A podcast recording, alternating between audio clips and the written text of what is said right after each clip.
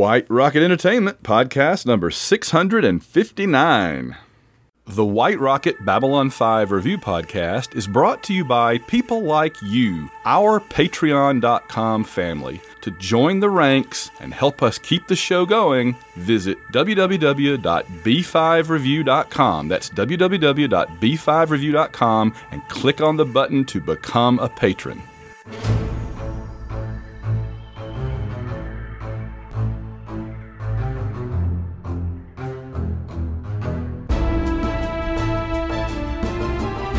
It's the White Rocket Babylon 5 Review Podcast. Reviewing the entire Babylon 5 series, plus Crusade and everything else. Now, here are your hosts, Van Allen Plexico and Andy Fix.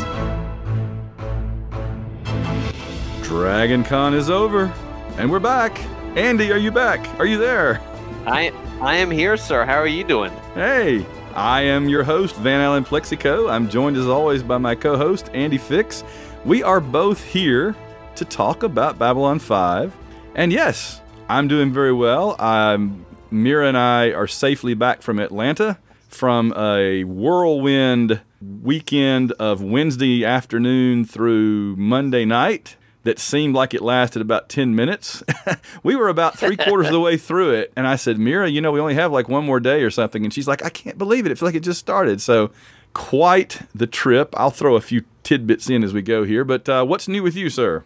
Uh, there is nothing new with me.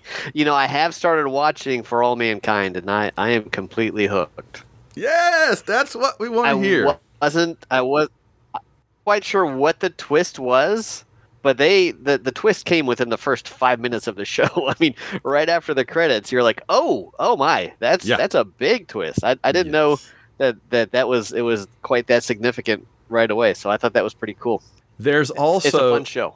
Ass- I, assuming what you're talking, I know what you're talking about. There's a there's another little alternate history thing that is just mentioned in passing under the surface in the first episode, and you don't realize I picked the, that up. Oh, okay, and it changes everything I, like the being, next decade. Being, being a student of history, I, I was like, oh, so he didn't go to that party. Hmm. Yes, exactly. I should have known. I should have known that you would grab it. You would you would catch it immediately. Yeah, it changes everything.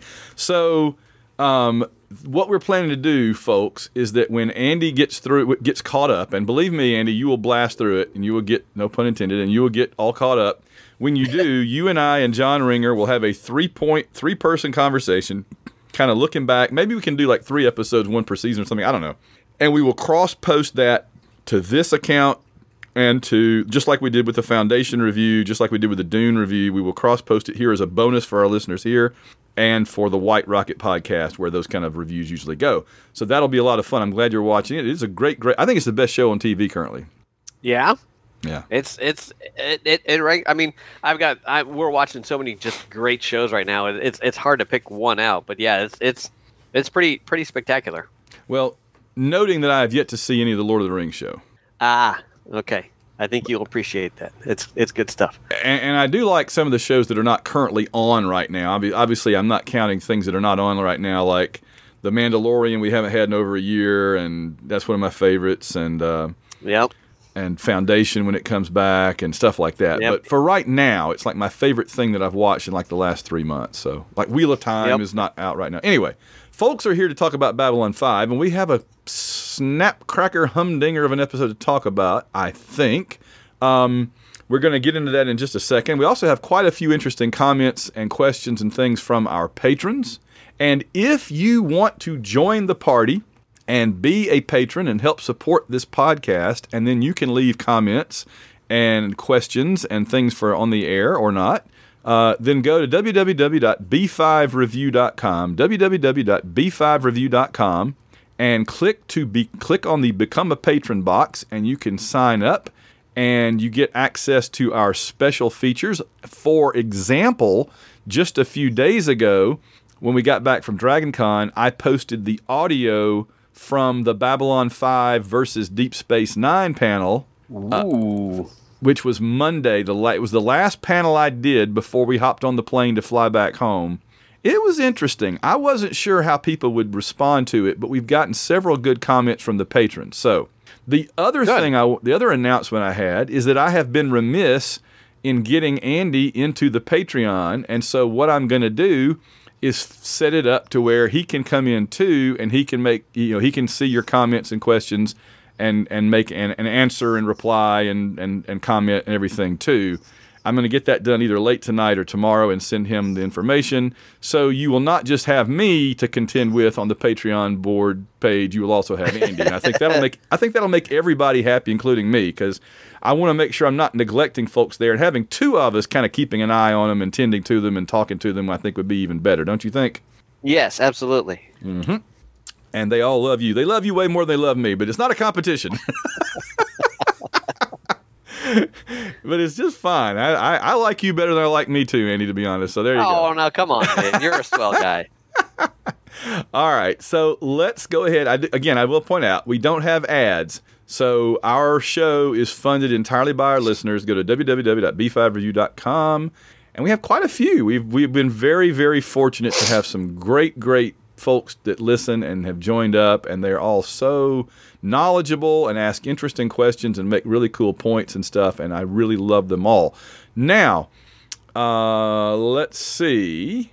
We oh the other thing we always say is we have a spoiler section. We save it for the very end, so you can listen to this episode uh, if you are up through 321 Shadow Dancing, and you won't get any spoilers if we do our job right. Although we have done our job wrong at times, but hopefully we'll do it right.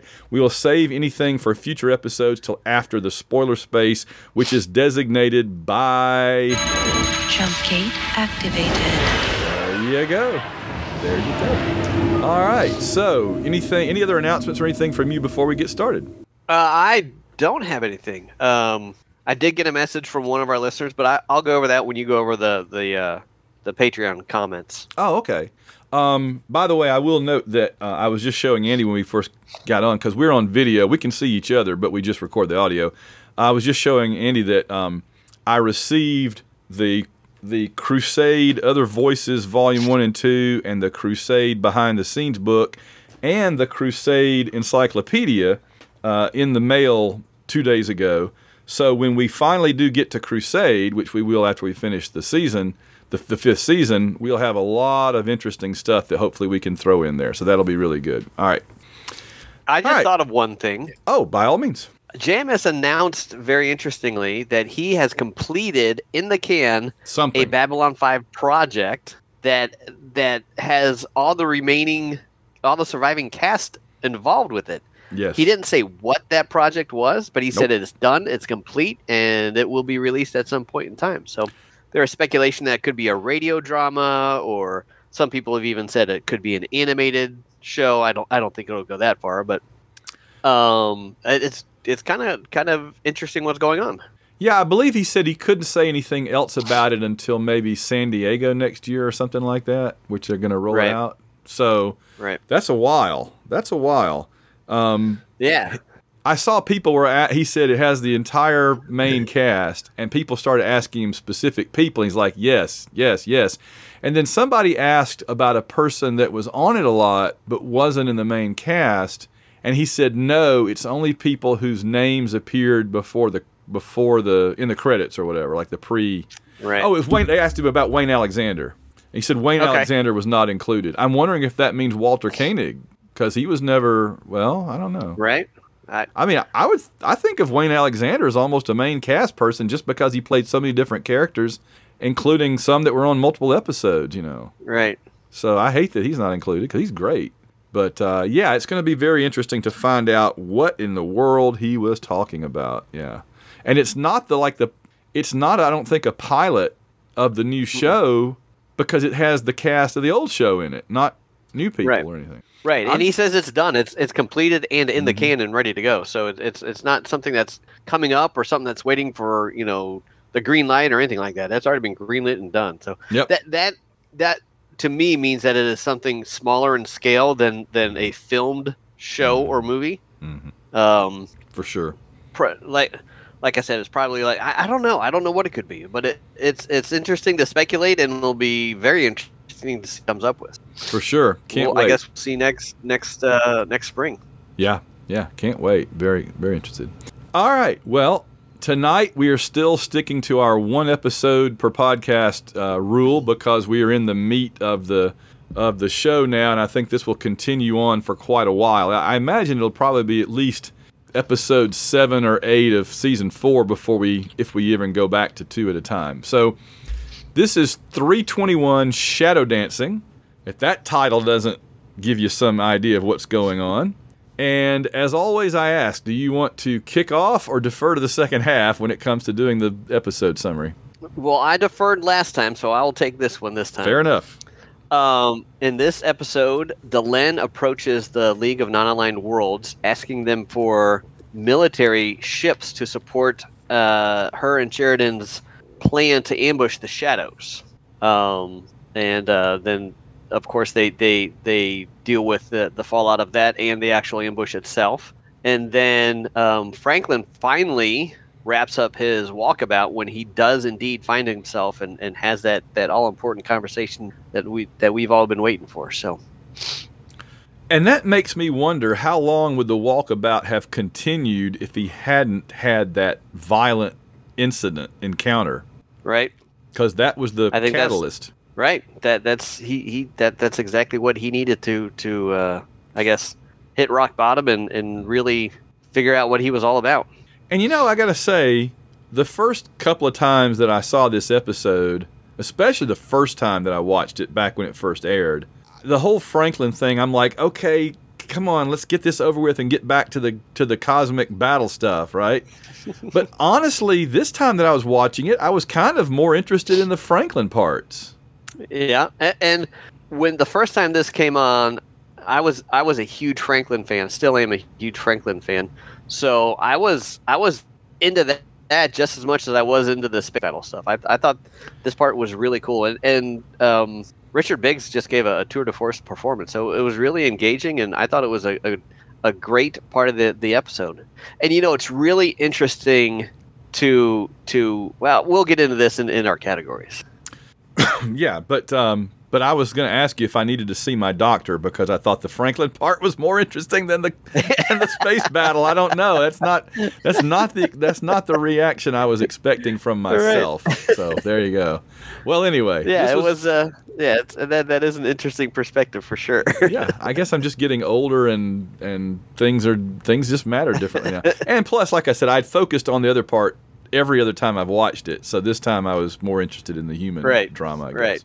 Um, this was episode uh, production number 321, so we just have one more to go in these 22 episode seasons. It originally aired in the UK, dang them, on September 15th, 1996, and it we over here in the colonies had to wait until October 21st. Can you imagine? I, I say this with greater vehemence every episode now. I can't even remember now what it was like knowing that the freaking British had seen this for over a month before we had. But the thing was, we didn't really have Facebook or Twitter yet. So if unless somebody was mentioning it in an email to you or an email type, you know, news group or whatever, you you didn't worry much about it. Now it would be just you couldn't do it now.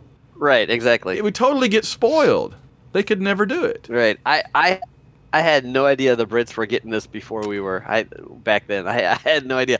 I was on. What was I on? I think I was on America Online, maybe at that Yeah. point in time. Yeah. I mean, this this was right when the internet was first becoming. You know, it wasn't even commonplace. It was first becoming public knowledge. So there, there wasn't a Well, whole lot of. I mean, I I sent my first email in '92, and I had my own website by '95, which is still there, by the way. Wow. www.avengersassemble Really? avengersassemble.net is still there. 27 or whatever years later, yeah. www.avengersassemble.net is still there.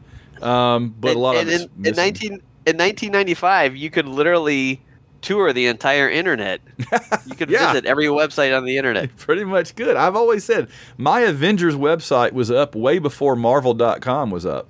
Wow. It had millions of visitors because people were looking for Marvel stuff and there wasn't anything Yeah. official, so they'd come to my website. I had tons and tons and tons of stuff up there. A lot of it's gone now. Anyway, uh, this episode was written by JMS. Now, this was an interesting name. I had I didn't recognize this name. I assumed this being a big, big, big episode that it was directed by one of our Mount Rushmore. like Janet Greek or Eagle or Nimoy or you know one of those guys. This was directed by Kim Friedman, and Right. I wasn't familiar with her. It turns out that she directed 70 episodes of Mary Hartman, Mary Hartman. so clearly, JMS was like, "This is who I need to have for shadow dancing." I, I'm like, okay, I guess. I, and I watched this one uh, with with my wife Connie. I'm going to start calling her Connie now. She doesn't like it when I just refer to her as my wife. But Okay, so I was watching this one with with Connie, and she and I both mentioned that the camera work on this particular one was very melodramatic and, and a little over the top at points. Yeah, well, when you're using a different director every week, it it it it, the, it does vary, you know, in terms of what you Right. get. I, here's now, I, w- I will say that she handled the, the technical parts of the, the space battle very well. I mean, there was a lot of special effects. This was the most extensive space. JMS says this was the most extensive space battle of the whole series. So, Wow. um, and she handled that part very well. You know, Yeah. the, the the complex interactions between the, the cast and the, the CGI and all that stuff. So may, maybe she, that was her, her skill set, and that's why JMS brought her on board. yeah, and then the holographic chamber, watching the battle and everything, and um, cutting back and forth between that big, big, grandiose stuff, and then the very intimate stuff with Franklin and and and, and a few of the other cast. Yeah, and and And, and you Susan. Yeah, and Marcus. Right. That that dichotomy. Since you brought it up, I was going to mention it earlier, but that dichotomy between the huge, you know, galactic space battle between all these races and and hundreds of ships, and then you contrast that against the very very personal battle Franklin was fighting, not even against one other person, but against himself. Yeah. I thought that was fascinating how how JMS did that, and I'm sure it was intentional. Oh yeah. Um, yeah. It was just it was just really cool to see the one personal battle, which was just every bit as important to the viewer as this huge grandiose space battle was. I thought that was really cool how how he pulled that off. Yeah, no, absolutely. Oh, the other weird thing I found about Kim Friedman, the director, in 2014, her daughter Kate began using Instagram to document the quote, crazy unquote text messages that she would get from Kim Friedman on a daily basis. The account ga- garnered more than 800,000 followers immediately and has received attention from many media outlets, including ABC News, BuzzFeed, and Yahoo. And I think like a book or a movie or something was based on like crazy text from my mom or something, and it was Kim Friedman. So Wow. I don't know. Strange, strange, strange. Anyway, we it's funny how many um it's funny how many weird stories we've gotten from like the directors and artists and stuff associated with this show. It's remarkable. yeah. Notable guest stars, there were several, including Corwin, of course, and a few others. But the two main ones, Shirley Prestia as Barbara, and of course, Melissa Gilbert as someone named Anna, but it doesn't say Anna who, so I'm not really sure who that's supposed to be. Yeah, that that was neat. That Yeah. was I, I still remember when that happened way back when. And uh and you know Connie is such a huge uh Little House on the Prairie fan. Oh! when, when she's when she saw that on screen because I didn't I didn't tell her you know going into this what was coming up. So you know the whole buildup of from the, the first person point of view. She said, "Who is that? Are they going to kill? Are they going to kill him? Are they going to wait, wait, wait. Did she see the credit at the beginning? Yeah, I, no, she didn't. She didn't see the credit at the beginning that No, said that. she wasn't paying any attention to that. There stuff. we go. There we this go. was this was she went into that last final scene stone cold and was not expecting that at all. She's Ah. like, "Wait, did they? Wait, who? Wait!" it was really fun to, to see because I- I, she's a huge Little House on the Prairie fan, so she thought that was super cool. I, tell, I'm going to tell our listeners when you were saying that she didn't see the credit and so she didn't know who was about to walk in that door.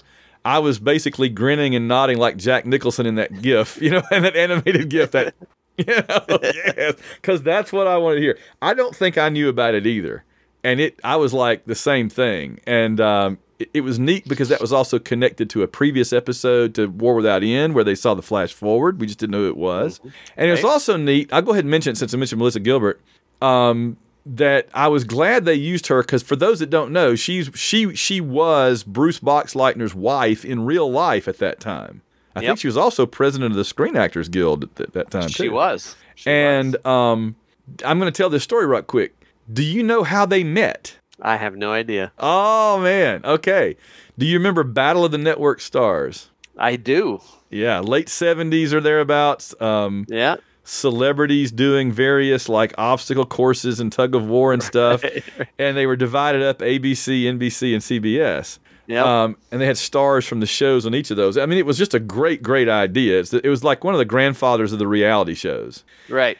And Bruce Boxleitner, when he was, you know, he was probably in his like early twenties or something back then, uh, or you know, not much, not much older than that. And I forgot what show he was on, but he was on something. Maybe it was Bring him back Scarecrow Mrs. alive. It probably, yeah, probably was Could that be. It could be. It Scarecrow. could be Scarecrow, or- Mrs. King too. could yeah. have been my, yeah. Anyway, he was very young, buff, you know, good looking guy. And Melissa Gilbert was still half pint, you know. And she came up Yep. to him and was like, Mr. Boxleitner, it's so great to meet you. And like got his autograph and stuff. and said something like, she, That's I, funny. I want to say she said something like, I want I want to date you or I want to marry you one day or something. And they did. They ended up getting married. Years later, of course. Years later, of course Right. Yeah. Yeah. Yeah. Yeah. You, you got to throw that out there. yes, but uh, but I just thought it was because they were a cute couple, and I was very excited that um, that she got to play Anna. Uh, so Yeah. anyway, um, all right. So random factoids and notes. Let me throw out the first thing here, and then I'll see if you have anything. This episode Okay. begins Z minus seven days, and this episode ends Z minus two days. Hmm. I Hmm. wonder what that could be all about. Wonder, I wonder. Do you have any random factoids or notes? I do have one. Okay. Uh, most of the cast did not like filming this episode, uh, except for one cast member.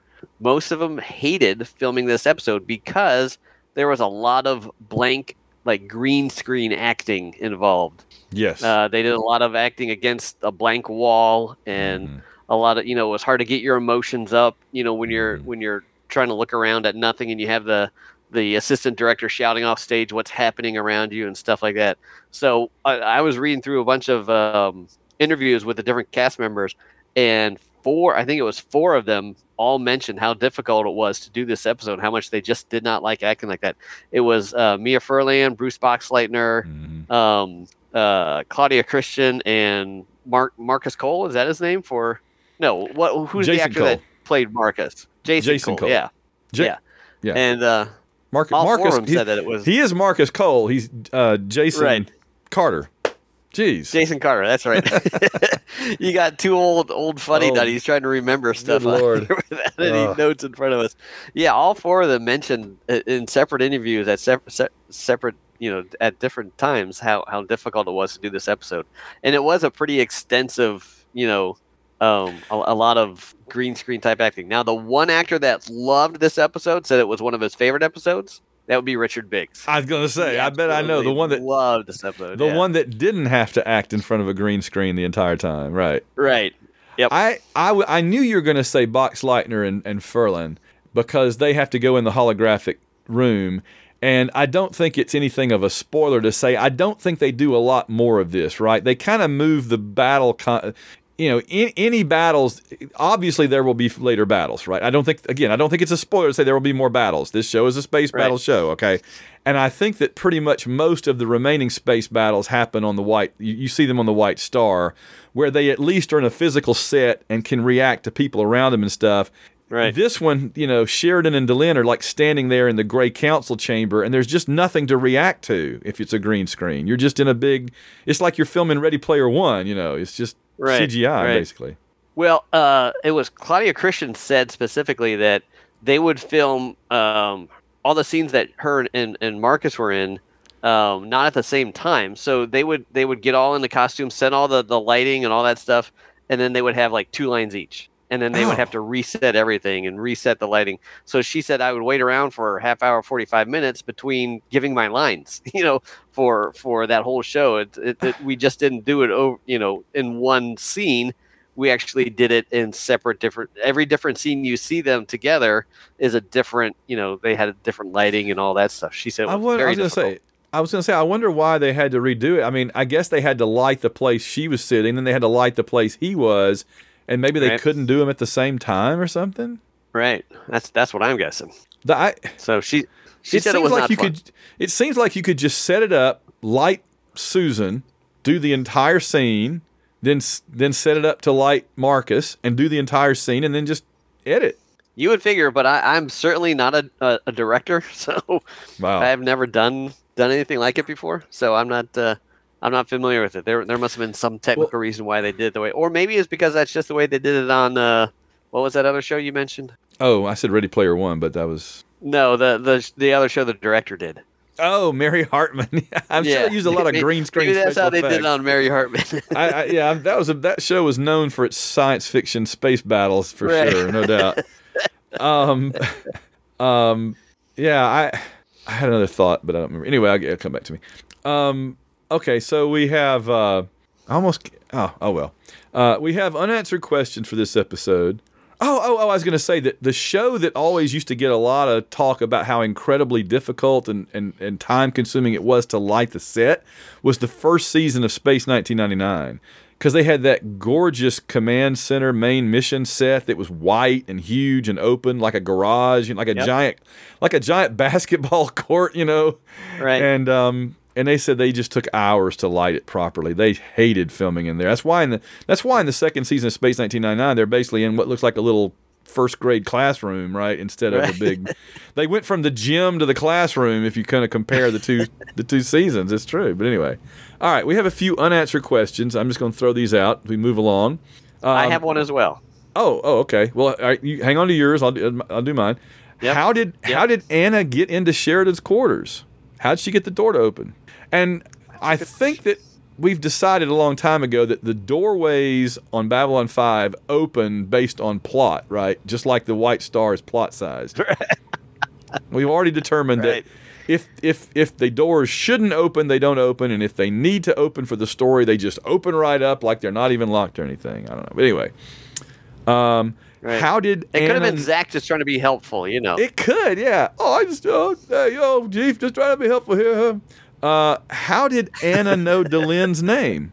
Maybe Morden told her. We don't know oh, know. well, that's because right. That yeah, she knew that from her bosses. Okay. Uh, Delenn had already. Wait, was that a spoiler? No, I think so. right. Delenn had a flat. We, we saw her come out of the shadow ship, so draw your own. And we also know that she disappeared on Z'ha'dum, so you can connect the dots. Right. Del- Delenn had a flash forward in War Without End Part 2, your favorite episode, of Anna's arrival. So why was she surprised to see Anna when Anna walked in just like she had in the flash forward? But I, you know, to me, all those prophecies and flash forward things, people still always have surprise reactions. It's not like I don't think there's ever been a moment on this show that when something that people have seen before actually happens, I don't think there's ever been a time that when that happens they go, "Oh, it's that thing." You know, they, Right. they, they never react like, "Oh, yeah, that. Of course, I was expecting." "Oh, Anna, yes, you're here. Cool." No, it's always like, Right. yeah, Yeah. So I don't. That's I don't think that's an answer question. That's just how it works. That's just how the show works. Just go with it. Um, Sheridan openly mentioned Ivanova being a telepath in front of Delenn. It was supposed to be a Right. secret. Does Sheridan just trust Delenn now? I mean, Susan didn't seem to mind. right. I don't know. That was Um, discussed discussed off camera. Yeah, yeah, I must think. The Army of Light must have talked about this. Why have the Shadows not yet attacked Babylon 5? This is like the first episode where they actually start talking like, they could actually attack us. What should we do? And I'm like, dude, they could have attacked you two seasons ago. You need to get your ducks in a row now, man. I mean, it, look, if I was in command And- of Babylon 5 in this situation, I would already have Operation Exodus evacuation plans in place to get everybody down to Draal's headquarters. I don't know if they'd fit, Right. but I we'd have been working on it. I I would counter that by saying this is a shadow attack at the very end there. That that was their that was their reaction Yeah. to the the big space battle. Oh yeah, yeah. They didn't send in, you know, a, a, a crab ship to laser blast a place to, to heck and back. They sent in, Right. you know, a stealth weapon, so to Yes. speak. So All right, I 100% agree. I'm just saying that I, if I had been in command of the station, I would have been worrying about a military attack right, way before now. They've right. been I agree. Yeah, They've been kind of acting and like we're we're I- I we're, don't- we're safe. I don't know if if if they were expecting Draal able to help in case that happens or what. Yeah, yeah. This this was discussed a, a little bit in the next episode. I'll I'll, I'll Yeah. cheat and tell you that uh, and I had to watch the very. She she said that after the end of this episode, she said, "Oh, we're watching the next one right now." So we we got to jump into the next one. So that is that is addressed a little bit in the next episode. Wow. So I like the idea that your wife is now like totally sucked in. How could you not be? Oh, it, it's it's awesome, and she is just like she is all up to speed now. She is totally engaged. She loves the the Delenn and, and Sheridan Mhm. uh, interaction. She thinks that that's the highlight of the series, which Oh yeah. isn't isn't a bad uh, take at all. No, I, I, I have. I'm, I'm hard pressed to disagree. Honestly, I Sher- Sheridan and Delenn are my absolute favorite couple in science fiction. Sheridan is one of my top five, you know, leading characters, along with you know Iron Man, Parker, and you know a couple others. You know, so absolutely. Uh, let's uh, Boba Fett. Uh, let's see. Do do do do. Trust taking. Um. Oh yeah. Were the Vorlons approached about being part of the ambush fleet? That's a good question. Don't know. They they could have certainly helped. If they were, right? If they were, I I, I know what the answer was. Hold on. Um, no. Well, perhaps for a small fee. I, I, I mean, I, yeah. Well, we'll see. Um. Oh. Oh. What are the rotunda and the sanctuary? Where did that come from? Have we Right? ever have we ever heard those two locations mentioned before? I I want to say the rotunda is the observation deck, maybe, because it's kind of a round thing with a domed ceiling. Hmm. and and they they have had some some gatherings there, like that's where G'Kar did his religious ceremony and stuff like that. Ah. Well. And the the sanctuary, I would think, would be that little Zen garden area that they have. Yeah. Well, both of them have to be relatively spacious because the because for those that didn't catch it, Franklin told his staff at the end to move non-critical patients to the rotunda and the sanctuary. And I'm like, "Wait a minute. You thought that was just going to slide right by me like it did the every other time I've seen this episode?" but you and I have talked a lot about facilities, right? I like the fact that you and I have discussed Babylon 5 facilities a great deal. And my thought was maybe Yeah. the rotunda was where the council was actually supposed to meet, but instead they got stuck in that closet where they meet. Right. You'll, you'll notice that he did not say move the patients to the council chamber. No, that's not you could big enough. Twelve in there. Um, oh man. Um, so yeah, we've we've now learned two new places on the station that maybe we didn't know existed before. All right, here's that's my unanswered questions. Uh, you have an unanswered question. I do. Is Delenn in the Babylon 5 chain of command? Because there is one scene where they're discussing who all is going to go into battle, and um, Sheridan uh, says, Well, Ivanova and Marcus are going to be on the White Star, and because he's telling Delenn he needs her to stay behind. He says, Well, Marcus and Ivanova are going on the White Star, and, Gar- and Garibaldi's doing something and um, what's his name? Uh, um, Franklin is all tied up with his walkabout. Yeah. So he's acting like you can't go because we need you to be here as part of the command staff. That's interesting. Well, I mean, she's she's Ranger One, so clearly she has a leadership Right. position within the Army of Light. The question Right. is, but but see, we've never been able to nail down exactly what the command structure is now. Now that they're not part of Earth Alliance anymore, Right. So I, I we've- thought that's why I thought it was an, an unanswered, an interesting unanswered question. it is. It is. Yeah, because we've we've decided that they just retained the original command staff and people obey them even though they no longer have to. Right. Mainly because the Minbari are backing it up, right? Instead of Earth Alliance, it's now the Minbari that are backing it up and, and giving Sheridan his legitimacy, as far as I can tell. Yep. Yeah, so. Okay, uh, a few factoids. Uh, in Britain, Channel 4 edited out seven seconds of the knife attack on Franklin because of violence. Uh, JMS had a lot to say about that. None of it bad, just he assumed it was going to happen. Beth Toussaint played Anna Sheridan in Revelations, and JMS was asked about that, and he said he gave some technical answers. I think I've got it hidden down here somewhere, but he said it's something to do with availability and this, that, and the other. I suspect it was just that they wanted to get Melissa Gilbert in to actually play the wife since she was Yes. his wife. I think that's probably I- what it came down to. I would agree with that. It certainly hit a lot harder than if it had been some random blonde headed lady from Revelations, you know? Right. right. Agreed. Yeah. Um, let's see. Uh, JMS said this was one of his favorite episodes of season three. Kind of, he was in a tie with it and and the and 322, which we'll get to next next time. Uh, somebody asked JMS about had he ever gone on Walkabout, and he says, "Yeah, back when I was living in San Diego before it got nuked. Well, that hadn't happened yet, but soon."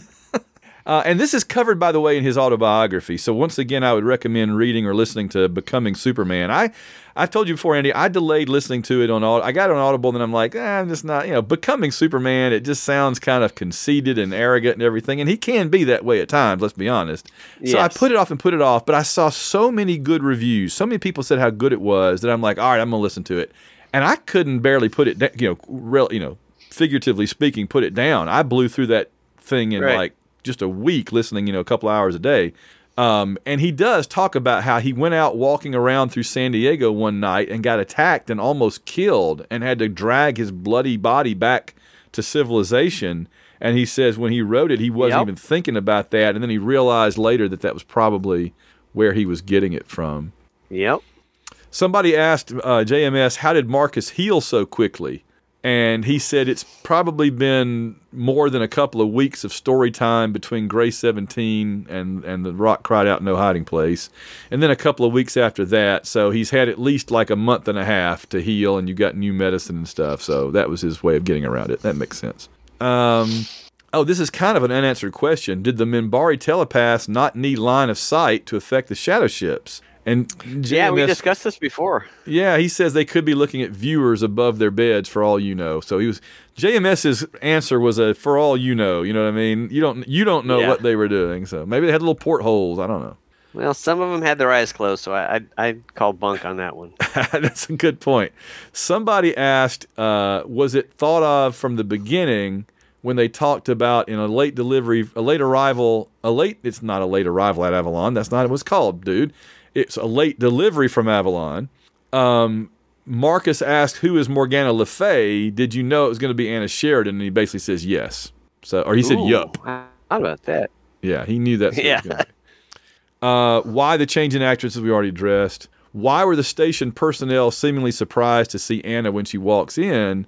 And he said the script said the extras shouldn't make a big deal out about seeing her, but the director did that on the set. It wasn't what I had in mind, but it's not a big deal. So he says, I figure she's a striking, good-looking woman. Maybe that's a good justification, and that's that's fair.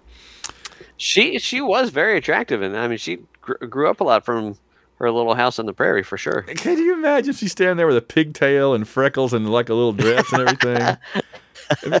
I would be much more afraid. I would have been much more afraid Yeah. if, if, if that was standing there. You must be Delenn. I'm Half Pint, John's wife. Yank, yank, yank, yank, yank, yank. Ah, ah. Oh my goodness. Wait, wait. That even frightened me. Um, so he was asked about having her name at the beginning, and like maybe it would have been better to hide it at the end or something. And he said the ordering of the credits was done to de-emphasize and hide her as much as possible. But under Screen Actor Guild rules, you have to put the guest stars of a certain caliber in the opening credits, and that would it wouldn't have worked for Melissa Gilbert to be in the closing credits. We had no choice. It's all regulated by the guilds. So there you go. The Spacing Guild, perhaps. I don't know. And and Connie is proof that a lot of that just goes completely ignored. Yeah, You know, it worked. when, when you're just waiting for the show to start. You know, you're running around getting your popcorn or your pop or your beer or whatever. You don't necessarily pay attention to those. It's true. All right. Uh, shall we get into the categories? Absolutely. This one's going to be tough. High point of the episode. Oh, this was an easy one for me. It was the the big space battle. That was just spectacular. I mean, we had uh, it. It was the first big battle against. I mean, the first major uh, confrontation with with the shadows, and you had literally hundreds of ships zipping around there. You had. I mean, when all those shadow ships first started coming, in, it was just you know, normally we see one or two, possibly three of the, the, the crab ships at a time. This one had, they were filling up the screen. I mean, it was just one, two, three, and then you lost count. Yeah. And then they had all their support fighters there and everything like that. So, and then when the League of non uh, uh, non-aligned worlds came in with all their different ships, that was so cool. First time we saw the the Drazi, oh, there's Kosh.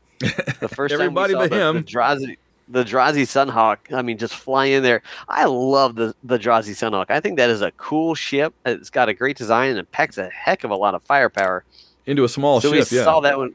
Yeah, was a small ship. Um, we saw. I think that was the the Mercury ship, the the green one with the yellow stripe on it. That you know kind of gets Mhm. cut in half at one point in time. Then we saw the Vree saucer in, in action with their their cool little laser like a Gatling multiple gun. yeah multiple attack yeah the Gatling gun. So it was Mm-hmm. it was spectacular. It was well shot. Um, and I'll even say well acted. Yeah. I know the actors didn't like, it, but I, I thought it was well done, well developed, and it it it was it was one of the biggest space battles in sci-fi TV history, Yes. and nothing like it had been done before this. I, I don't even think the the what do you call it the um, next generation had had their big uh, battle Wolf, at Wolf at, four uh, five nine. yeah, Wolf four five nine yet, and if they did, it was it still wasn't as extensive as this No. was, or as action packed as this one was. No. I mean, it was it was cool, and it it still rings as one of the greatest scenes in sci-fi TV history.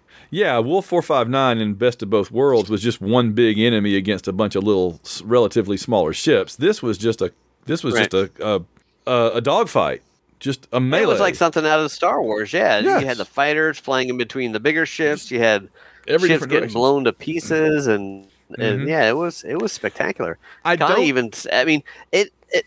Go ahead. no. Go ahead, Connie. Connie was was impressed with. it. She goes, "Wow, this is super cool." I I mean, it holds up over 25 years later. Yes. I mean that that's a testament to how Yes. effectively it was shot on such a shoestring budget with Commodore 64s or Amiga computers, whatever they're u- you know their Yeah. their their graphing calculators, but whatever it was, it it was it was really well done. So yeah, she, even Connie in today and and she's been exposed to the Expanse and the, all the Star Wars movies and all that stuff. She still thought it was pretty cool. Well, remember, one of the things that this show pioneered was those colorful backgrounds. Like every show before this, space was just black with stars. And Babylon 5 were the ones that stuck nebulas and bright colors all in the background of these episodes of these scenes and it really works. It's totally totally Yep. It's kind of it's funny cuz it's almost subliminal. You don't even you're, you're so focused on the foreground that you don't notice the background is multicolored. But then you realize, wow, that was just so much more vivid than most than like two little models flying around in front of a black star field. This is incredible, you know. Yep. The Brakiri ships, I don't know if we've seen them before. I, I feel like we haven't seen much of the Brakiri before. We we saw them once, I believe, uh, when the League Worlds were patrolling outside of uh, Babylon Five. Oh, I think okay. We saw it just fly by once, but yeah, this was the first time we got a good look at it and saw it in action. You're gonna It's get a cool I'll- looking ship. Yes, yes, I- it is a cool looking ship. You and again, no spoiler, but you'll see a lot more of those going forward, and so I'm I'm glad that it's a cool looking design. And the Brakiri are interesting. Yeah. We ha- we haven't seen much of them before this episode, not a lot, but they kind of Right. come into their own now. They're it's kind of like we had some aliens that were more important, like season one, season two. And now they kind of fall into the background a little bit. The Drazi are always going to Drazi because the Drazi are Drazi and the Drazi going to Drazi. But but the Brakiri are going to kind of emerge now.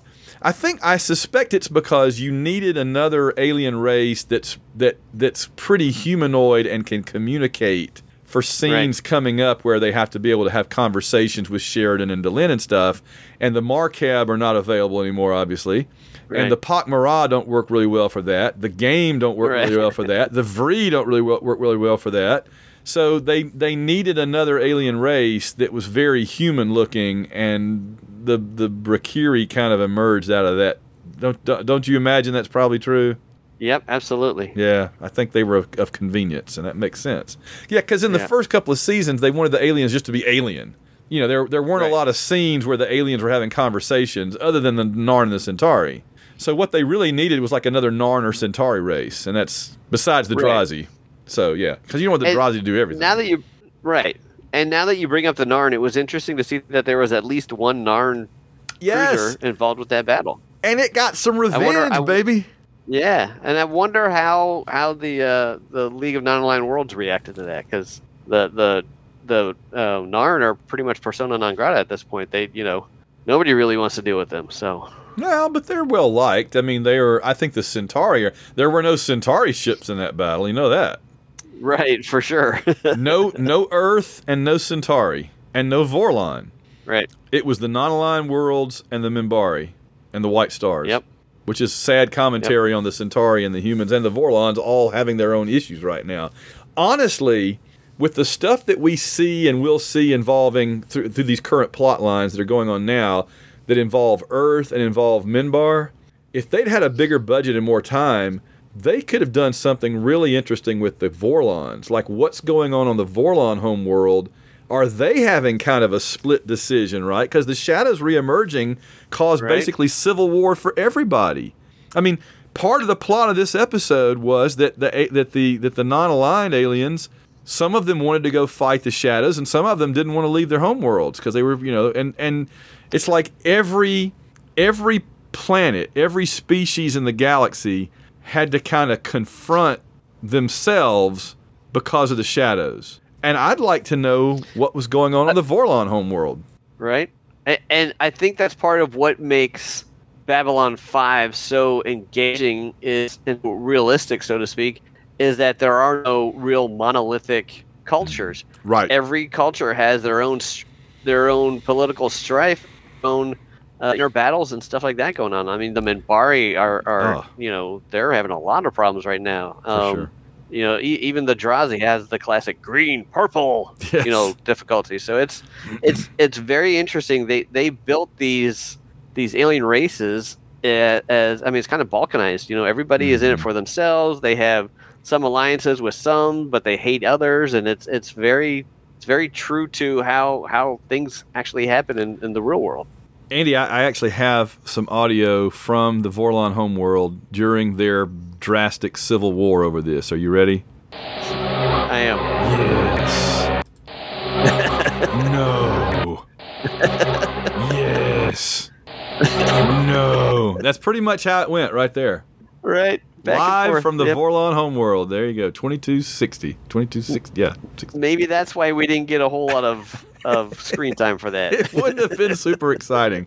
All right, my high point of the episode is indeed the Army of Light beating back the Shadow Fleet, but I also have to give a co shout out to that ending. That was the shock ending of all shock endings on Babylon 5. Although, to be honest, we ain't done even this season.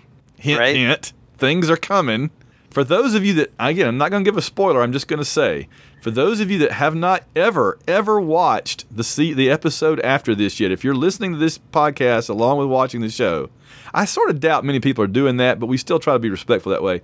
If you are, if you've not yet watched 322, oh, hang on, because if you thought this was a cliffhanger, have we got a cliffhanger for you coming up next? Oh, boy. Right. All right. So there was my high points. What was your low point? And we've kind of gone, I think clearly with these episodes, the low point's going to be like emotionally low. So, I would say that the low point for me was uh, when Delenn and Sheridan were sitting in the the uh, viewing room on their Minbari cruiser and looking at all the carnage around them. Oh. That was really cool how they how they had you know the the the thing came the holographic the 3D holographic thing came down around them so they could see everything and it looked like at that scene when all the all the debris of all the ships Mhm. that they lost were, were floating around them that uh, that was that was a very intense scene. I mean, you could just see him as he's you know holding Delenn and he's just looking around. You could see how haunted his eyes were. He he realized how much how dearly they paid for that victory. two two for one. Yeah, Although- that yeah, t- two allied ships for every shadow, Shadow ship. That that's But- that's a heavy toll. I was going to say that's a heavy toll, but if you told me going in that it would be two for one on the shadows, I would take that every day. That seems Right. like that seems light to me, honestly. I would have said five to one going up against the shadow ships. Right, you- but how? I mean, as as difficult it was to get them all involved, all the League of Nine Nine Worlds involved, would they have gone along with it? Because those losses are not sustainable. No. Yeah, I think two for one, the non aligned worlds are going to scream. But I'm just, I think that that was about as good as they could have ever dreamed of getting. Right. Oh, absolutely. I agree. with, with no Vorlons, without the Vorlons. With the Vorlons, maybe Yeah. it's more even. But if if it's just the the lesser race, these th- there were no Centauri, there were no humans, there were no Vorlons. This was like, you know, this is like the Russians or the Chinese getting attacked by Saudi Arabia, Vietnam, Panama, you know, and Right. then and then maybe France or Britain or something, right. or yeah, maybe the, the, maybe the ships were the only ones that were were advanced. I mean, Yes, exactly. and even they were not as strong as the shadow ships. Oh. I mean, all the other races involved were less advanced than than Earth. We lost the Minbari Cruiser, didn't we? We did got cut Yeah. right in half. Holy crap! Yeah, That's so- that is not a minor deal, no, they didn't have a lot of those. Remember, they only got part of the fleet, as far as I remember. right? Yeah, So Yeah. when they had their civil war, um, my low point of this episode, though I agree completely with yours. And by the way, I was going to say when when Delenn and Sheridan embraced there at the end of that battle, there was so much going on there because they were embracing like they usually do in an emotional moment. But like you said, it was also a lot of soul searching over what they were seeing was the aftermath and the cost. And then it was just kind of relief that it was over and they were just kind of like sagging into each other like, ugh, you know. There was just a Right. lot that that was that was a very substantively different embrace from the one last episode that was like the greatest one in space opera history. This Right. was this was not the greatest in space opera history cuz this one was too much of a downer. right. Yeah. So, okay. Um, but my lowest point was Dr. Franklin at his lowest ebb because it reminded me of Garibaldi in Chrysalis when he stumbles out of the elevator, you know, and he's bleeding and everybody's kind of screaming and getting out of his way. Um, And I have more to say about that coming up, so I'm going to leave it there for right now. What was your most Babylon 5 scene? My most Babylon Five scene was when Anna Sheridan shows up there at the very end. I thought that Okay, was fair enough. that was hugely impactful, and it, Yeah. it, it you know brought up brought up the past, and it, it was I mean it was a major moment between Delenn and Sheridan, and that was completely ruined by by Anna's appear- Anna's appearance. So yeah, oh, it was yeah. it was pretty cool. That's a good point. Yeah, I, I had the Army of Light fleet coming through the jump point just as the shadows were about to attack Susan and Marcus, and I don't want to leave out Susan and Marcus. They kind of got sh- they they didn't get short shrift in terms of screen time, but you know we're, we're talking about Franklin, we're talking about Sheridan and Delenn in the big battle. I don't want to forget there was a lot of cool Marcus and Susan stuff in this episode. Right, There was, you know, and, and it it kind of kind of gets overshadowed a lot, but it was great. right, and, and it had a very important moment, uh, the building their relationship. Mm-hmm. I mean, Marcus flat out admitted to Susan he was in love with her. He only did it in Minbari, so Yeah, she didn't know what he was saying. But it Yeah. was uh, it was it was kind of neat how how they put the again Babylon Five is all about the quiet moments. We we know we'll get space battles. We know we'll get you know aliens with with rubber masks and stuff like that. But the the the big draw for me are the emotional quiet moments between all that stuff going on. Yeah. Well, and uh, speaking of which, yeah, I had as the other most Babylon 5 scene was Sheridan and Delenn in the holographic command area seeing the battle all around. That's a pretty freaking Babylon 5 moment. Um, what was your Yeah, favorite? What was your favorite character moment? Uh, most favorite character moment was, uh, and it's one of my most favorite character moments of the whole series, is when uh, Doc Franklin finds himself and, and has that whole discussion with himself there after he got stabbed. I thought, uh, like I mentioned earlier, that was just a tour de force by, by Richard Biggs. I thought it was very well written, extremely well acted, and it, it was a big payoff to the the uh, Franklin story arc. And this was Yes. probably his biggest moment in the series. Since, Um, since and it- Believers, yeah. Right. and it, you know, this has been building up for a, a good season and a half now. His whole stim issue and his his. I mean, it was and it was a huge evolutionary step for Franklin's character too. And he did a great job with it. He did, and he had a. He said he had a, a blast doing that scene. You know, he was because he acted both parts, obviously. Yeah. Um, but uh, I, and again, obviously, they couldn't do that in the room at the same time. So he was acting off of a stand-in actor, and he had a different stand-in actor for Stab Franklin than the the uniform Franklin. Oh, because he, he didn't want to play because that would it would be difficult for him to play off of you know both both characters because he, he said it very specifically made the the the Dr. Franklin much more you know uh, stronger personality than the stab Franklin. And and he said it was very interesting and enjoyable to be able to play both those in one in one scene.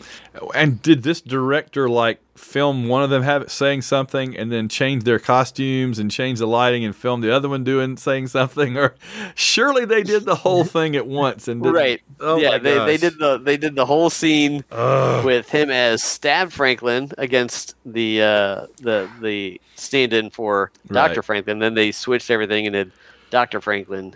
Why didn't they do that for the other scene? I don't understand. Anyway, who knows? I'm sure they had good reasons. I Right. have a question for you about that scene. That this is what came into my mind immediately, and I was curious if it struck you the way it struck me.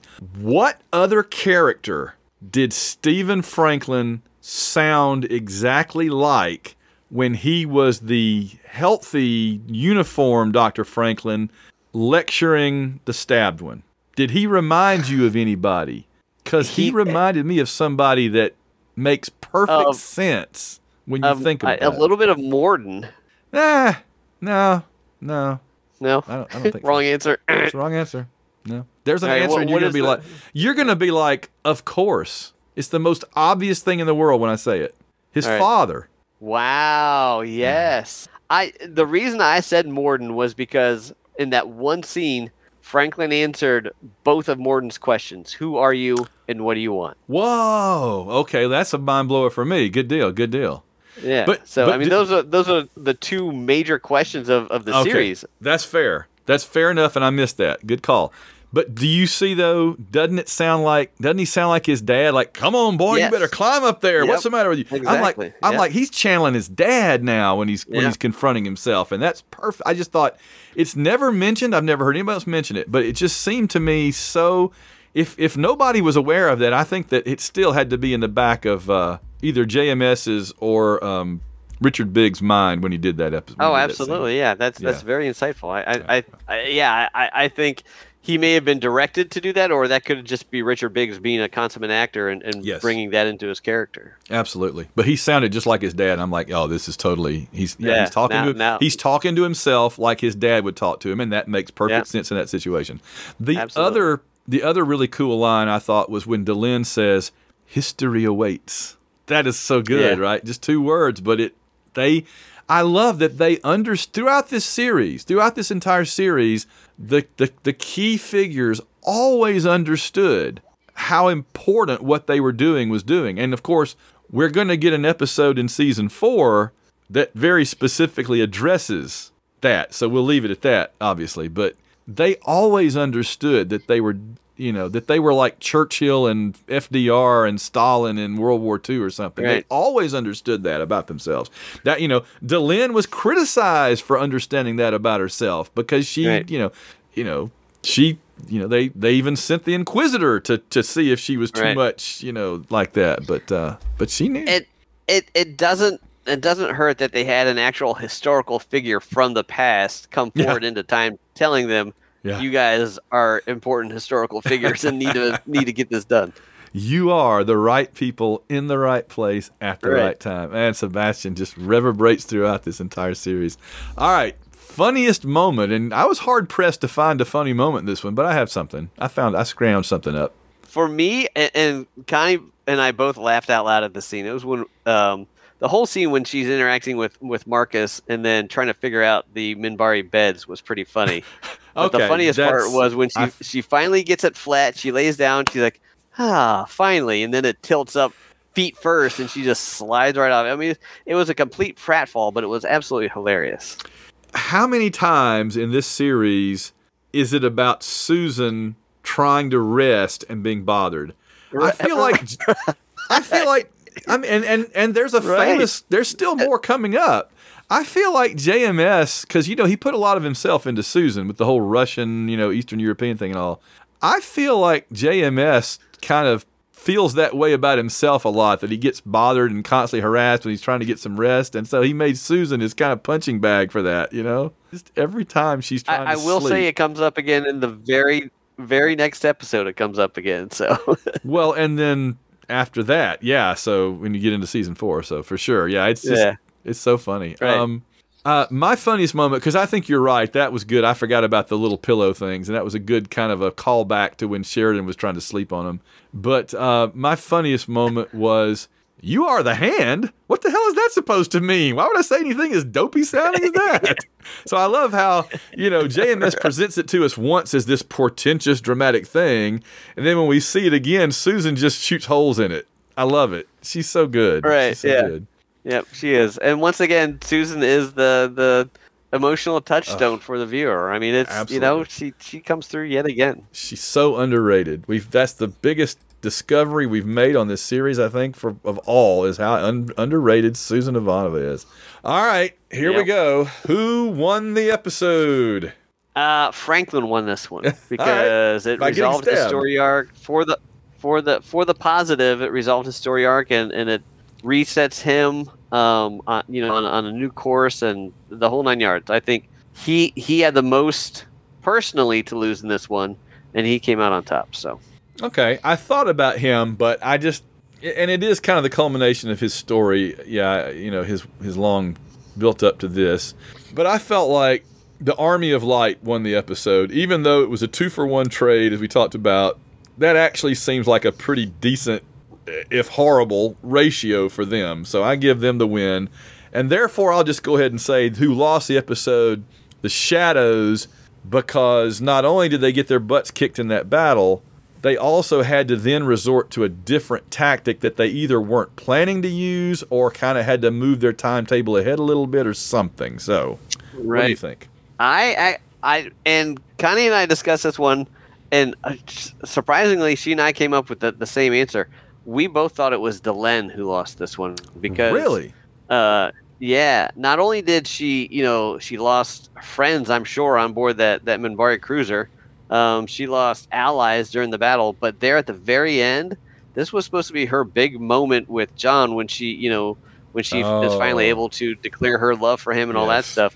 And the absolute worst thing that could possibly happen during that happened. I mean, it- it was just the dead whole- wife walks in. Yeah, that's pretty bad. right right you know i mean they, they they weren't doing anything but there she was in his quarters when he was still asleep in bed and you know that she saw her entire world you know crumbling in front of her she she she's finally ready to pull the trigger and tell Mhm. john you know i love you and all that stuff and this happens so yeah that that's why we both thought that that she lost this one ultimately Man, powerful, powerful. All right, here's where we find out if you've still lost your mind or if you're coming back to sanity with the rest of us. You want to go first? You want me to go first? sure no i'll go first i give this one two and a half Nah. I'm kidding. this was a four star episode for me. I thought it was it was Kosh had something to say, but he decided not to. I thought this was a, a really well done episode. I, it had the big space battle, which was super cool. It had that that that character reveal right at the very end that I thought was super cool, and it had the thing with with uh, um, uh, Doc Franklin. I thought that was a good a good resolution for his story arc. So Four? I was going, I was wa- yeah, I was waffling between four and four point five, and it just doesn't quite make the that top tier the four point five. So it's a solid four. I was I, I as well was waffling between four and four point five, and then uh, Anna Sheridan walked in, and it went to four point five for me because that ending to me was just enough. And I was I'm like, Yeah. you and I are probably like a zero point zero zero five off on this because yeah, I gave it a four point five, but I was kind of in between there too. So fair enough. This was a basically a really good one. I think we can just say this It a was. good one. All right. Yeah.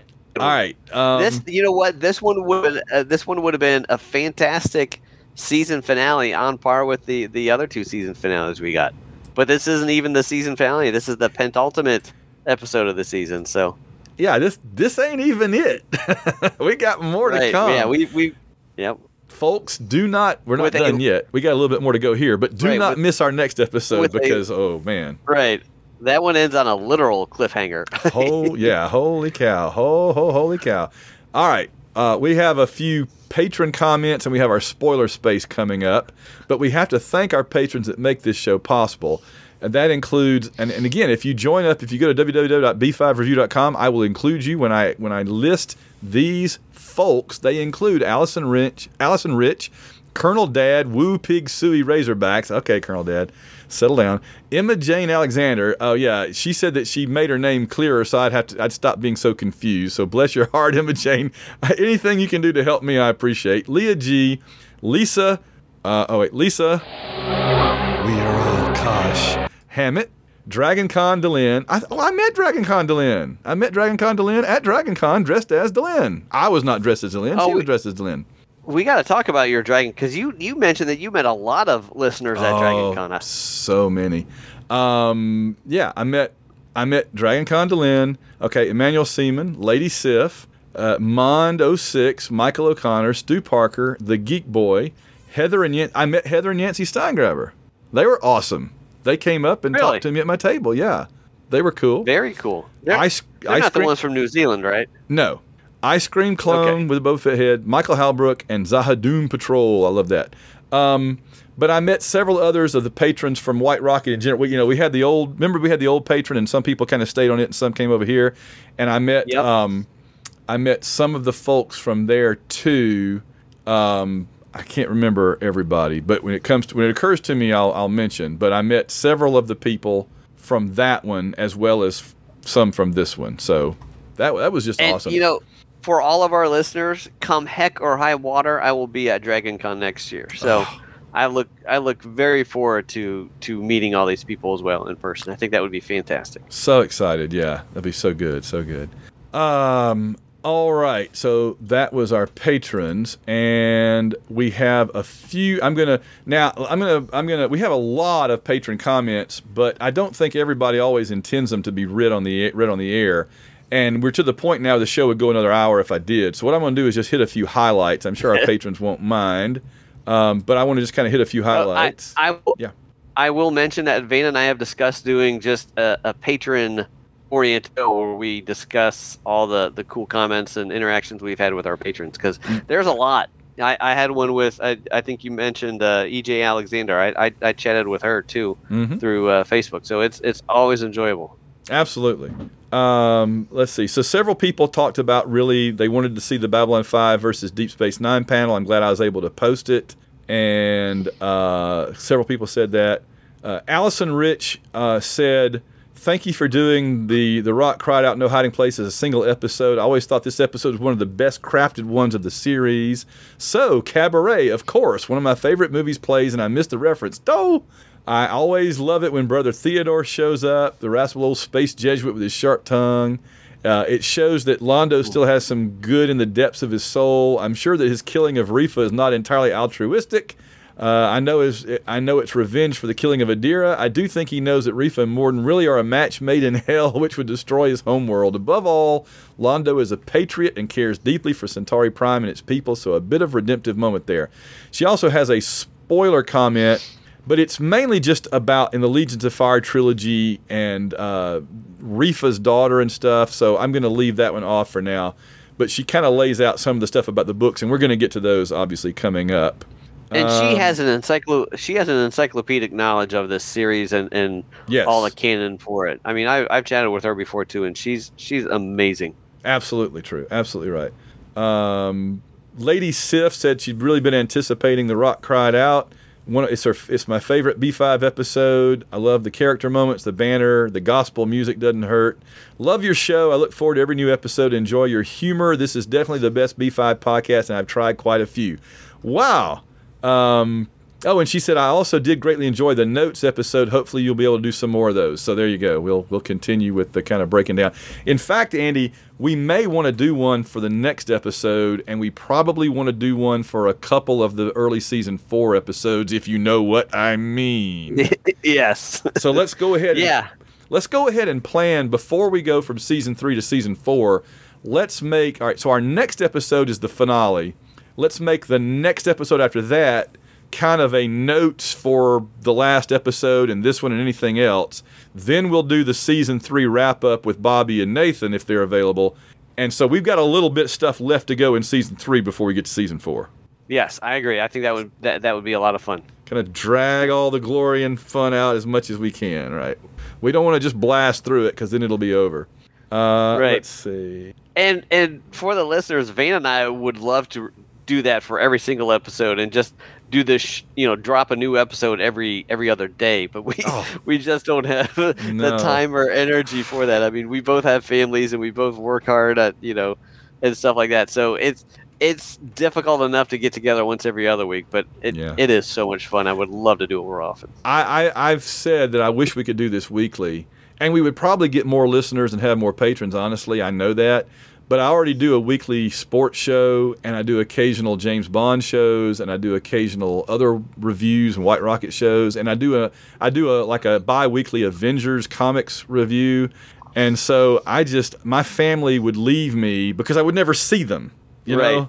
So um, yeah, I have to have some time left over to actually go watch new things with my wife and my daughter. So that's why it's a bi-weekly show. Andy and I just can't. We would love to do more, but we just can't. Um, uh, Allison also said that there's a principle every force needs an equal and opposite force. I think that Wayne Alexander, who embraced the show playing so many roles, is the opposing force to Kim Strauss, who played many roles but seems not to acknowledge his work on the show.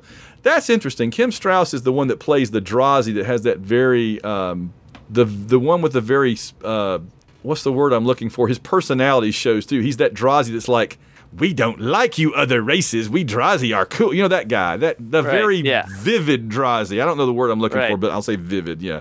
The very He- Drazi Drazi. The very yes, he Drazi's the Drazi more than any other Drazi Drazis. That's Kim Strauss, and I agree with her. I think it is cool that because Wayne Alexander did love the show, and I met him at you know where back in like '98 or '99, and he was so nice. I have a photo with him somewhere, and it's just great. I had my Space 1999 T-shirt on instead of my Babylon 5 uniform. Anyway, um, Gotta represent sometimes. yeah. Um, we must have said something about money because Lady Sif says there's an episode where Londo complains about being a wishing well with legs after a Centauri offers him a bribe and he tells Vir to log it with the rest. Maybe that's where his money's coming from. Uh, is one of my favorite characters. I love the interactions between him and the other religious leaders, especially the preacher. Yeah, absolutely. I they have a real respect. Yeah, I agree. Um, oh, Colonel Dad Woo Pig Suey Razorback says, I can only imagine that when you two guys are about 85, sitting in your rocking chairs at the old folks' home, Van saying to Andy, now that we've finished Babylon 5, Crusade, the comics, the novels, the new Babylon 5, the new novels and comic books, do you now want to do Stargate SG1 or Atlantis? And Andy says, Air? this is entirely too accurate there. I, I can't, I don't even want to say anything. That's entirely too accurate. uh, let's see.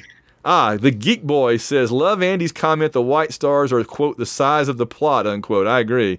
I go back and rewatch the entire series every couple of years, and the White Star has always been the most vexing part of the show. Its size always seems to change, and the exterior doesn't match the interior. Maybe Trek has just spoiled us that way. Yeah. Um, uh, let's see. Geek Boy also says I'm listening to the two of you discuss the Londo Game of Thrones style double cross leading to Refa's death. I'm excited to get to this episode on our weekly B5 podcast. We are prepping for Walkabout this week. My daughter, who sometimes joins me on our show, loves Babylon 5. It was her very first geek culture experience. She's never lost her love for it. It's in the top five episodes of the series. So The Rock Cried Out No Hiding Place, people like it more than I thought they did. It's really surprised Yeah. me Yeah. We haven't got a ton of downloads of that episode. So it's like the people that love it, love it, but it's not one that people like seek out to listen to a show about. I, I feel like we get a certain number of downloads from everybody that just listens to the series. And then if it's one that, and then if it's like, you know, Severed Dreams, we get a crap ton of extras because people are like, oh, there's a Right. B5. Oh, there's a B5 podcast. Let me see what they said about Severed Dreams. Right. Um, but um, oddly enough, one of our most downloaded episodes is the one that was like Spider in the Web and a race through dark places, and I've yet to figure that one Oh, out. wow. I know. I'm like, what? Maybe the same person listened to it 150 times more than everybody else. I, I, I don't know. Oh, Geek Boy also said, I've always wondered how Londo and G'Kar worked all it out to the point where G'Kar knew he could trust Londo not to double cross him. We talked about that. Yeah. Yep. Um, okay, Allison listened to the Babylon 5 versus Deep Space Nine from Dragon Con 2022. I put, I put, I went ahead and posted that uh, a few days ago, mainly because I, I had it, but also because the patrons had to go like a month because you and I had to record our episode early because of Dragon Con. So the patrons went like Right. three weeks without an episode. So I posted that just to tide them over. And Allison said, "Thank you, Van. That was really enjoyable. Aside from classic Trek." DS9 was my other favorite series, and she really liked Sisko, Avery Brooks, and all that. It was nice to hear appreciation for both shows. Um, oh, Stu, Stu Parker said it was interesting to hear how things work at a convention like that. I've never been able to be at one, so people seem to get pretty aggressive sometimes. And I was like, I, yeah, if you, you Andy, you're going to get to listen to it, and I'm curious of your take. There was a, I'll just say it as, as diplomatically as I can. There was a there was a person sitting to my right who just kind of didn't follow etiquette. The etiquette is you kind of don't interrupt each other, you don't talk over people you don't call on and you don't call on people in the audience to ask questions when somebody sitting right next to you is still talking Right. especially if they're not if they're not going on and on you know and i did we we I, we had somebody on that panel that just made it a very uncomfortable panel so i was very i was sad that that was my last panel i did um There, Stu- there's a probably there there's probably a reason why they put that panel on Monday instead of on Yeah. Thursday. Yeah, probably so. Stu had nice things to say about the uh, the solo review, the War Without End notes episode, and I do think that you and I should do more of those, as we just talked about. Um, oh, Emma Jane says I'd love a Stargate Atlantis podcast with you two. I never got into SG One. I could never find SG Universe on a channel in the UK, but I adored Atlantis from the very beginning, and I agree. The kiss in this episode is one of the greatest on-screen kisses of all time. Um, I think that's it. Okay, know, so there's our comments. she, she she and I were interacting on through Facebook Messenger, and uh, we had a great discussion about um, a couple of the episodes recorded, and uh, we we talked about what she wanted, what what I wanted to see brought into the new series, what I wanted addressed, and all that. So that was kind of cool. But the thing that stood out for me was when she said uh, she was thanking me for thanking us for doing the podcast, and she said I look forward to to it every week. It's like having two pals in my house or car that I can just talk to.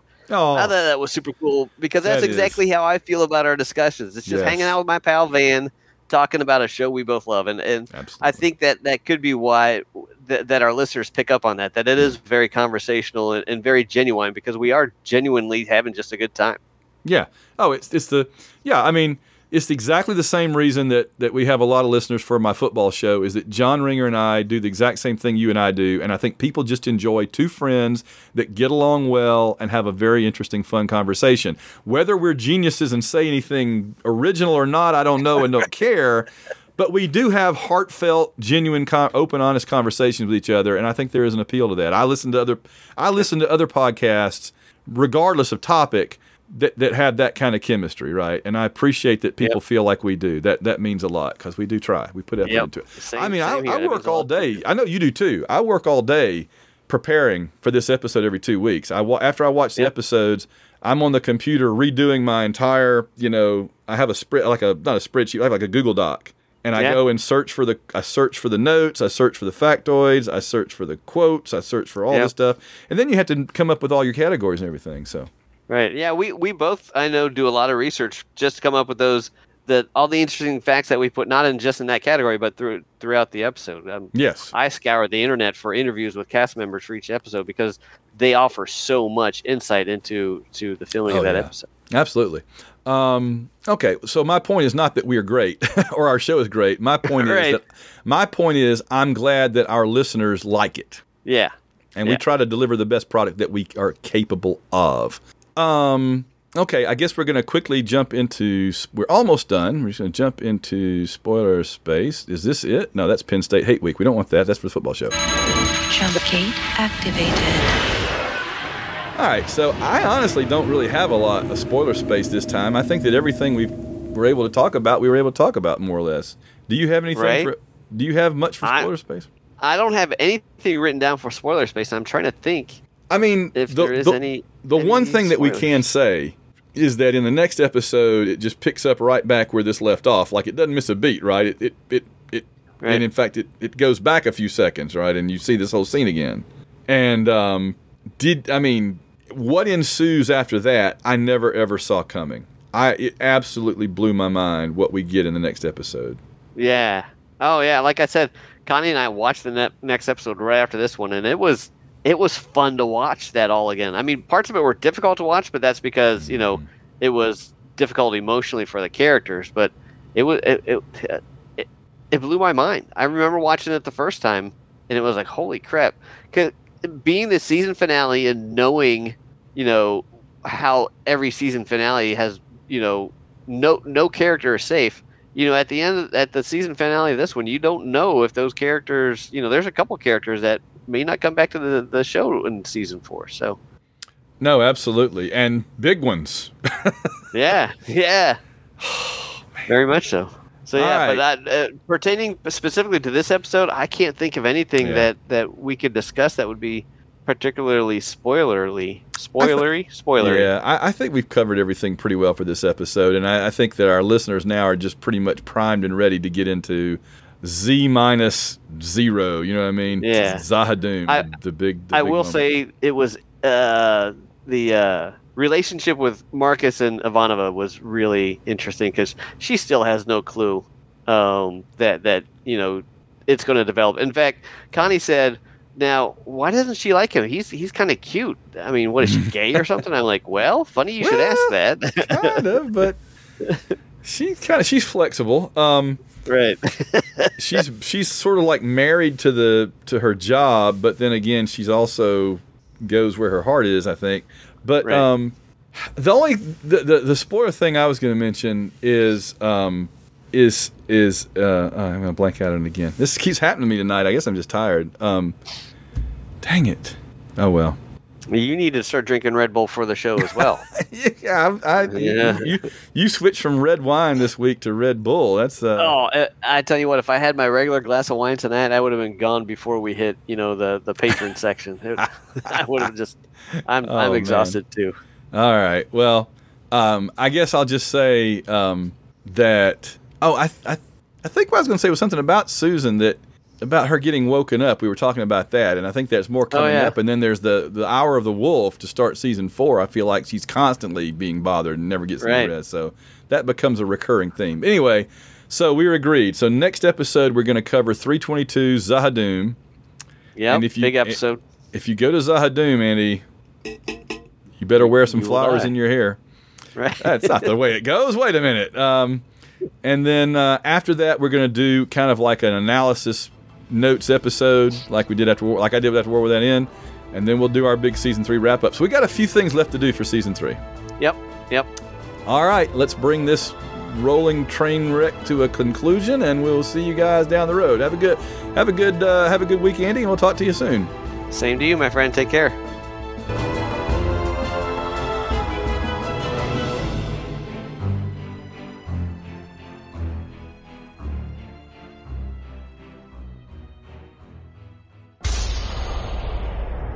This has been a White Rocket Entertainment production.